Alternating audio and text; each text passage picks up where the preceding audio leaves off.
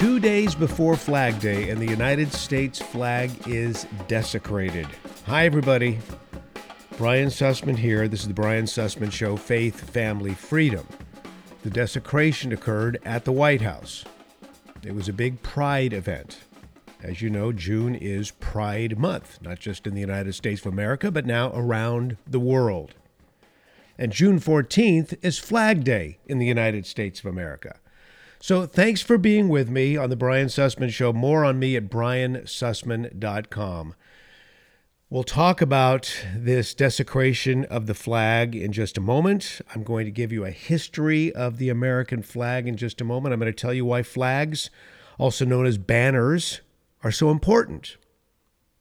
You see, what Joe Biden allowed for as this pride event was taking place at the White House, what he allowed for was symbolically putting the United States of America and its flag below a new agenda, the agenda represented by the pride flag. You know, we're surrounded by flags and logos of all sorts every day. But most of us rarely stop to consider what a flag says about the people that it represents. Joe Biden, President of the United States of America, at the White House. This is, this is the people's house. Chose to place the pride flag in a position whereby it desecrated the other flags. Now, what am I talking about? Well, there's a United States flag code. And it's very, very specific. I'll read to you the portion of the code that was violated by the Biden administration purposefully. It says in a group of state, local, and or society flags, the pride flag would be a society flag. In a group of state, local, and or society flags, the American flag should be flown highest and in the center. Other flags should not overshadow the American flag in any way. So, what we saw at the White House, and it's all up at briansussman.com, you can see it for yourself. There's the White House, there's the huge pride flag in the middle, and on each side of it, the American flags. While they all appear to be about the same size, the positioning of the pride flag clearly and purposefully made it seem larger and bigger and more prominent and more preeminent. You know, the flag of the United States of America powerfully embodies the heritage and history of the United States. And we've been setting aside a day to commemorate the adoption of the United States national flag since, uh, since 1777. And when we do, we're thinking of those who fought to defend this nation represented by the stars and the stripes and the field of blue. And, and by the way, I should just note again, uh, the Bible itself speaks highly of flags when they're used in proper context. You might be surprised to know how often the Bible actually mentions this topic, just under different names than you would expect. Instead of a flag, it's usually called a banner or a standard or an emblem. But this was a big deal, not just in terms of the societal message that was put forward to the world regarding where America stands, but I think there's a very significant spiritual component here. I will continue. And again, thanks for being with me.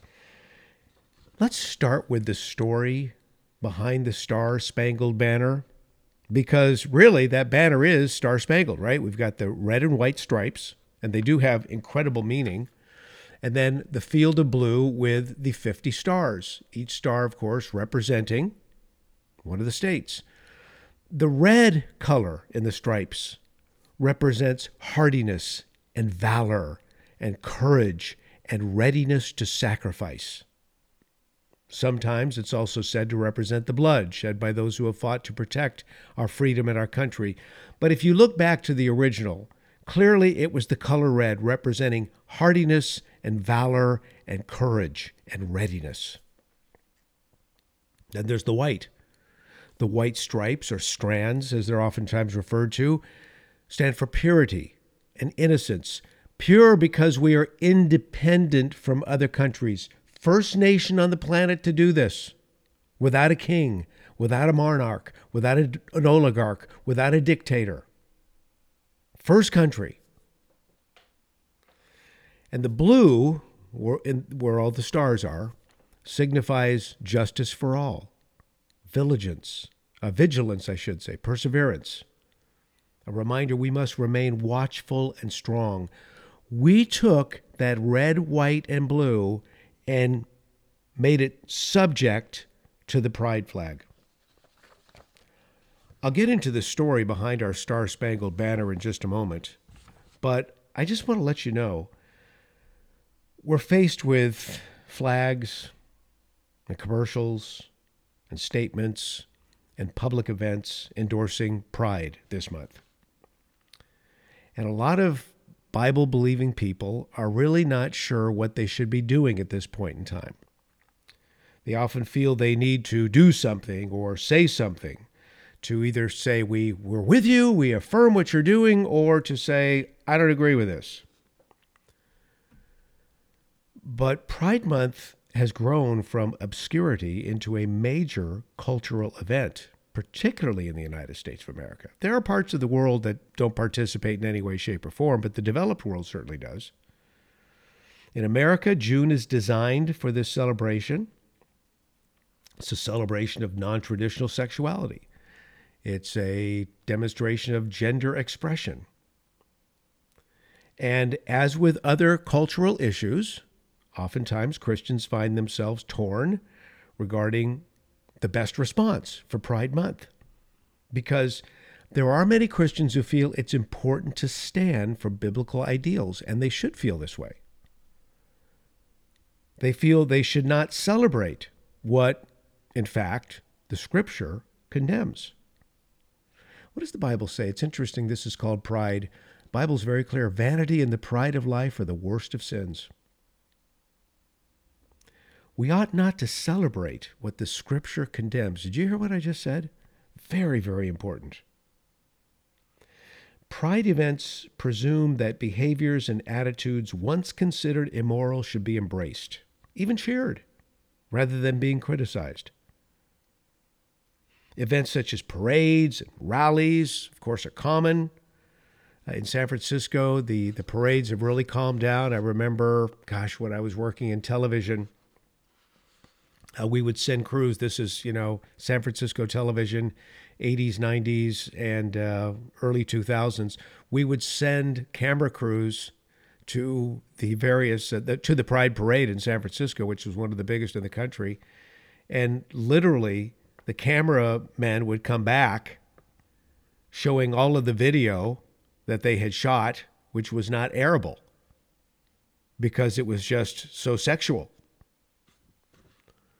You know, they, they'd say, you, you wouldn't believe what I just shot. Come into this booth and take a look. And quite frankly, it was shocking.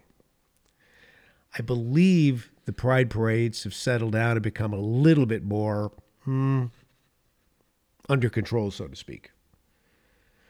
But that's where we are today parades, rallies, common, pride flags, the Pride Month, heavily commercialized. Many companies now incorporate Pride Month imagery into their packaging and their commercials and their press releases and social media and on and on and on and on. And even though it is obvious pandering, if you say anything contrary, you are deemed a hater. Well, I'll get back to that in just a moment. But as we continue here, I want to give you the story behind the Star Spangled Banner. Uh, of course, you know what I'm talking about. Well, that's that's the national anthem. Oh, say, can you see by the dawn's early light what so proudly we hailed at the twilight's last gleaming? You know, we sing this before football games, but most people have no idea what they're singing about anymore. I'll give you the backstory in just a moment because it's beautiful. Whose broad stripes and bright stars through the perilous fight, or the ramparts we watch, were so gallantly streaming? And the rocket's red glare and the bombs bursting in air gave proof through the night that our flag was still there. Oh, say does that star spangled banner yet wave, or the land of the free and the home of the brave? And people usually think that the last two ball, last two words of that just, of that of that verse are play ball. but it continues. It continues. And I'll read the continuation in just a moment. There are actually four long verses here. We usually only sing the first one.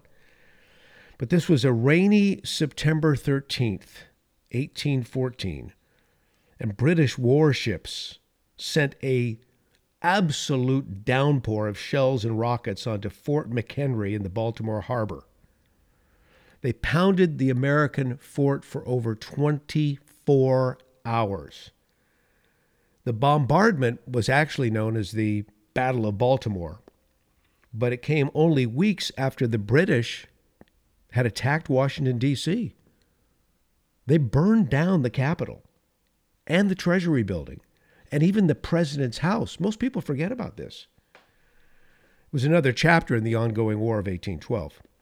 Well, a week earlier, Francis Scott Key, Francis Scott Key was a 35 year old American lawyer, had boarded the flagship of the British fleet just offshore from Baltimore on the Chesapeake Bay in hopes of persuading the British to release a friend of his who had recently been arrested. So he he goes out to the fleet, and uh, you know he's I guess uh, pretty well-to-do lawyer, makes it onto the ship. He's asking for the release of his friend. His tactics were actually successful, but because he and his companions had gained knowledge of the impending attack on Baltimore. They just happened to go out there as the, the attack was in the brew. The British didn't let them go. And they decided that they would guard these men and not let them go back onto land.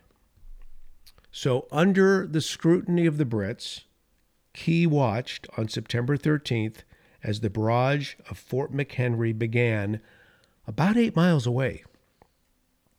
Here's what he said Quote, it seemed as though Mother Earth had opened and was vomiting shot and shell in a sheet of fire and brimstone.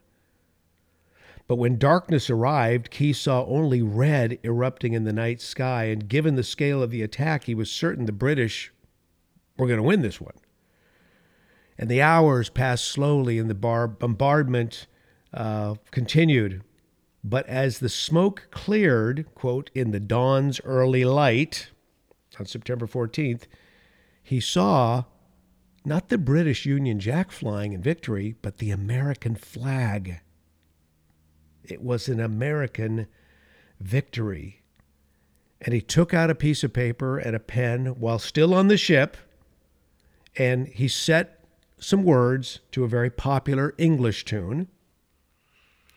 His brother in law was commander of a militia at Fort McHenry, and later they were able to read Key's words, and they all started to make copies and distribute it. They called it the Defense of Fort McHenry.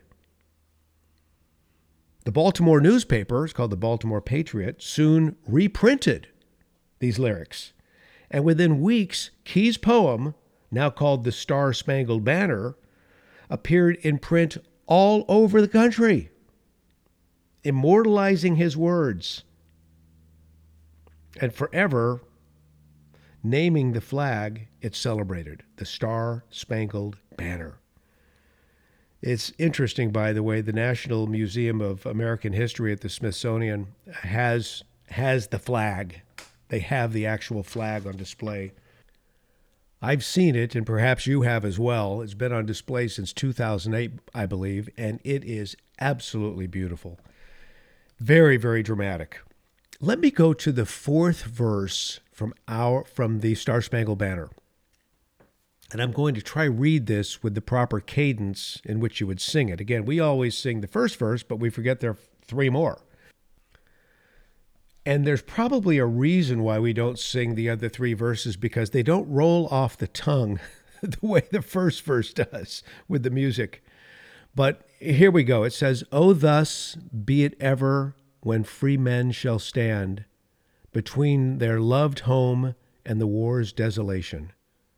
Blessed with victory and peace, may the heaven rescued land praise the power that hath made and preserved us a nation. Can you see how this is giving glory to God?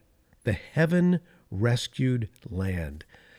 No one thought that these former British citizens would ever be able to make something called the United States of America.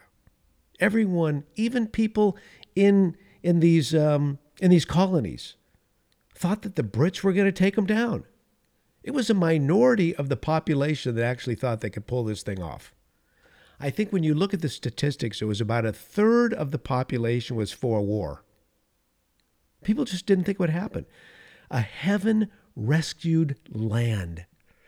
Now, listen, I know we've got our share of problems, especially right now in the United States of America, but this country has been a beacon of hope to the world. This country has spread out the good news of Jesus Christ across the planet.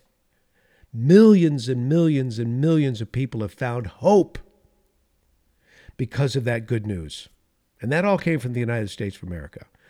The, the patriots who founded New England, not the Carolinas, the Carolinas, where the, the slogan was damn your soul, grow tobacco, and might I add, use slave labor to do it.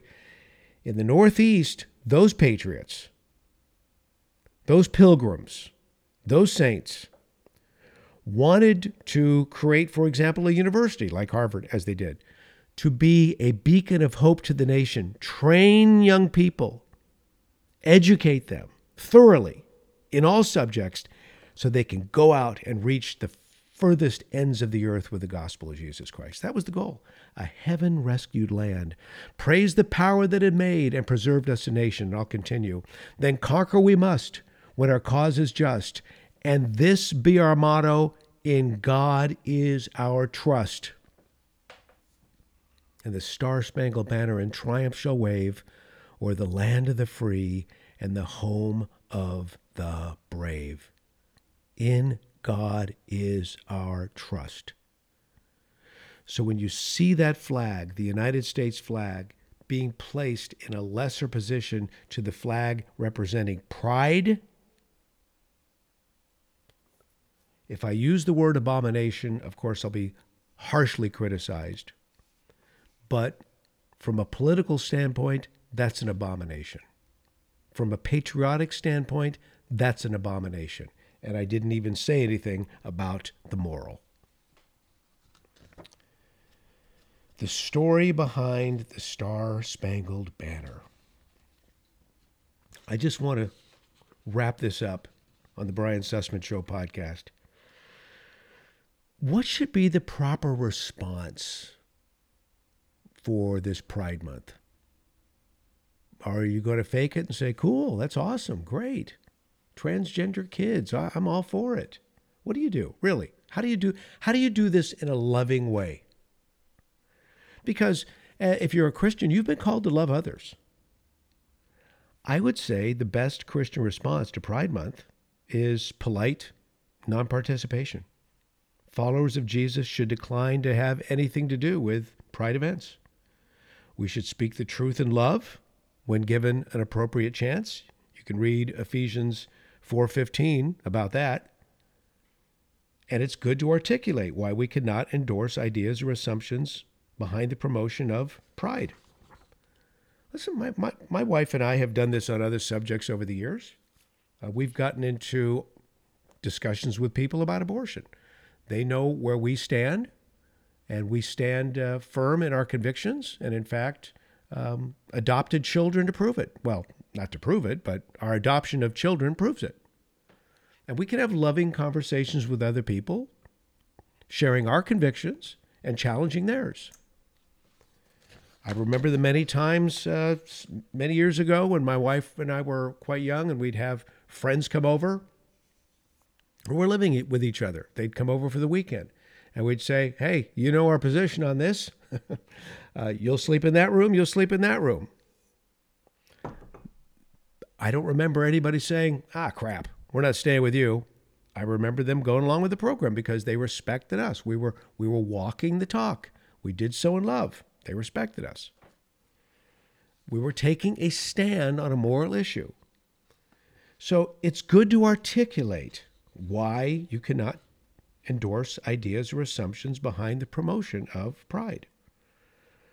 We should avoid giving worldly culture exactly what it wants. They want ammunition with which they can falsely accuse those who believe in the gospel with hateful intolerance. You know, many will be offended by the truth, even when it's spoken with humility and love. You can go to 1 Peter chapter 4, verse 4 to look at that. But that doesn't mean their conflict is with you. That means their conflict is with God. So here's my point in closing, my friends. And I'm just going to quote something to you from 1 Peter chapter 4 verse 14 which I just rep- referenced which says this If you are insulted for the name of Jesus you are blessed because the spirit of gl- glory and of God rests upon you but let none of you suffer as a murderer or a thief or an evildoer or as a meddler if anyone suffers as a Christian let him not be ashamed but let him glorify God in that name for it is time for judgment to begin at the household of God. Very strong, very strong, friends. And if it begins with us, what will be the outcome for those who do not obey the gospel of God? And if the righteousness, excuse me, and if the righteous is scarcely saved, what will become of the ungodly and the sinner? Therefore, let those who suffer according to God's will entrust their souls to a faithful Creator while doing good. Uh, taking a stand oftentimes has a cost associated with it. We want to do this in love, we want to do this with decency, and we want to do this with conviction, and we want to be people who walk the talk. Friends, I continue to pray for the United States of America, and I hope you do as well. God bless you, my friends. Don't forget to fly your American flag on Flag Day, June 14th. BrianSussman.com, more on me at Facebook, Brian Sussman Show, and my Instagram feed for daily doses of inspiration, Brian Sussman Show. Until next time.